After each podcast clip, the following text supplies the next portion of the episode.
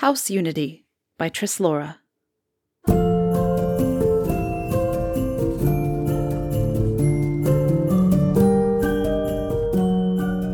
I've heard they've hated each other since they were teenagers, James Potter whispered.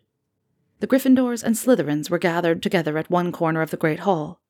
While once upon a time, this would have been shocking.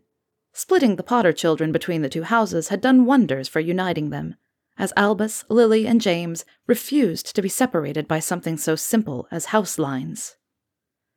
Since they were eleven, Lysander Scamander said emphatically. Mum adores Professor Longbottom, you know. I think they dated once. Shagged, Lorcan corrected.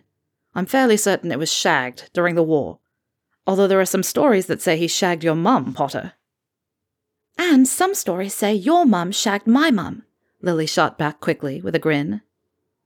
Maybe they were all shagging each other. Albus's comment was matter of fact, and he shrugged when everyone looked at him. It was war.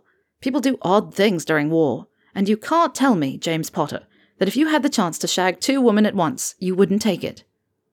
Oh, I'd take it, James hastily agreed, ducking when his cousin Rose thwapped him over the head. Lorcan and Lysander nodded enthusiastically as well. Rolls were thrown, but no one saw who started it, only that it ended with a glare from Professor Malfoy. I've actually always thought that they hated each other from birth. Scorpius Malfoy slid into the seat next to Albus. Fingers touched beneath the table in quiet greeting, then slipped away as Scorpius tucked into his meal. Dad and Professor Longbottom came from different worlds, and Dad rather hated everyone back then. Professor Longbottom, your mum and dad. He nodded at the Potters. And definitely your mum and dad. Another nod at Rose. But people change, you know.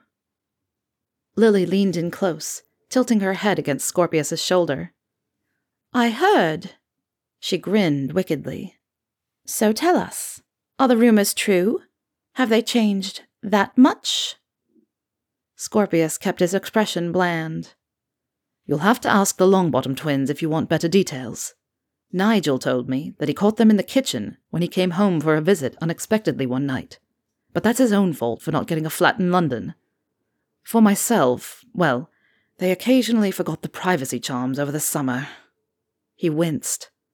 It really rather wasn't what I wanted to hear. On the other hand, they did quite a remarkable job of distracting each other, never really paid much attention to what I was doing, which was brilliant in its own right. Fingers brushed his under the table, and he bit back a smile. Well, I, for one, think it's properly brilliant, Lily said firmly. Professor Longbottom was so sad when Mrs. Longbottom passed on, and Professor Malfoy was a right prick after his divorce. Sorry, Scorp. No, you're quite right. He was. I had to live with the man, remember? Scorpius motioned with his fork. No offense taken. If they've gone and found happiness together, then I think they ought to celebrate it and not worry about hiding it, Lily finished off. Dare you to tell him that? James said quietly, laughing at the look she gave him. Don't think I won't, James Potter. Lily glared, and James motioned for her to go on. Do it now. With a soft huff, Lily stood, wand out. She summoned a fresh sprig of mistletoe that floated along behind her as she marched up to the head table. Even Headmistress McGonagall's mild stare did not dissuade her. With a gesture, the mistletoe parked itself above the space between Professors Longbottom and Malfoy, who seemed to be studiously ignoring one another. Do you have something you wish to say, Miss Potter? McGonagall asked dryly. Yes, she nodded once. On behalf of the houses of Slytherin and Gryffindor, we would like to formally state that we think it is positively brilliant that the heads of our house have seen fit to put aside childhood differences and find affection and attraction that transcends house lines. They are a perfect example to us all, and we hope they have a brilliant life together. Professor Longbottom's cheeks were brightly flushed. Professor Malfoy's expression was blank, carefully so. Miss Potter, the head of her house drawled. While I do agree that the current alliance between the houses of Gryffindor and Slytherin is a positive endeavor.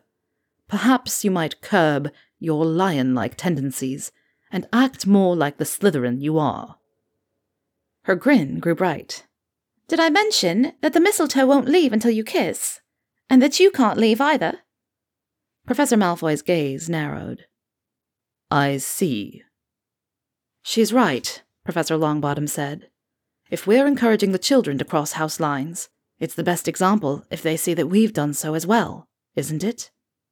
His big hand covered Professor Malfoy's pale, slender fingers. McGonagall hid a smile behind her water goblet as Professor Malfoy made an inarticulate noise. We're just happy you're happy, Lily said softly. It's an inspiration. Brat, Professor Malfoy murmured. You're so very obviously a pot. Professor Longbottom pulled him round, claiming his mouth before the sentence could finish. The kiss gentled, and Lily fanned herself as she watched the obvious affection and intent. Around them, students and staff cheered. Now that's house unity, Professor Longbottom murmured. Professor Malfoy didn't respond, merely choosing to kiss Professor Longbottom again.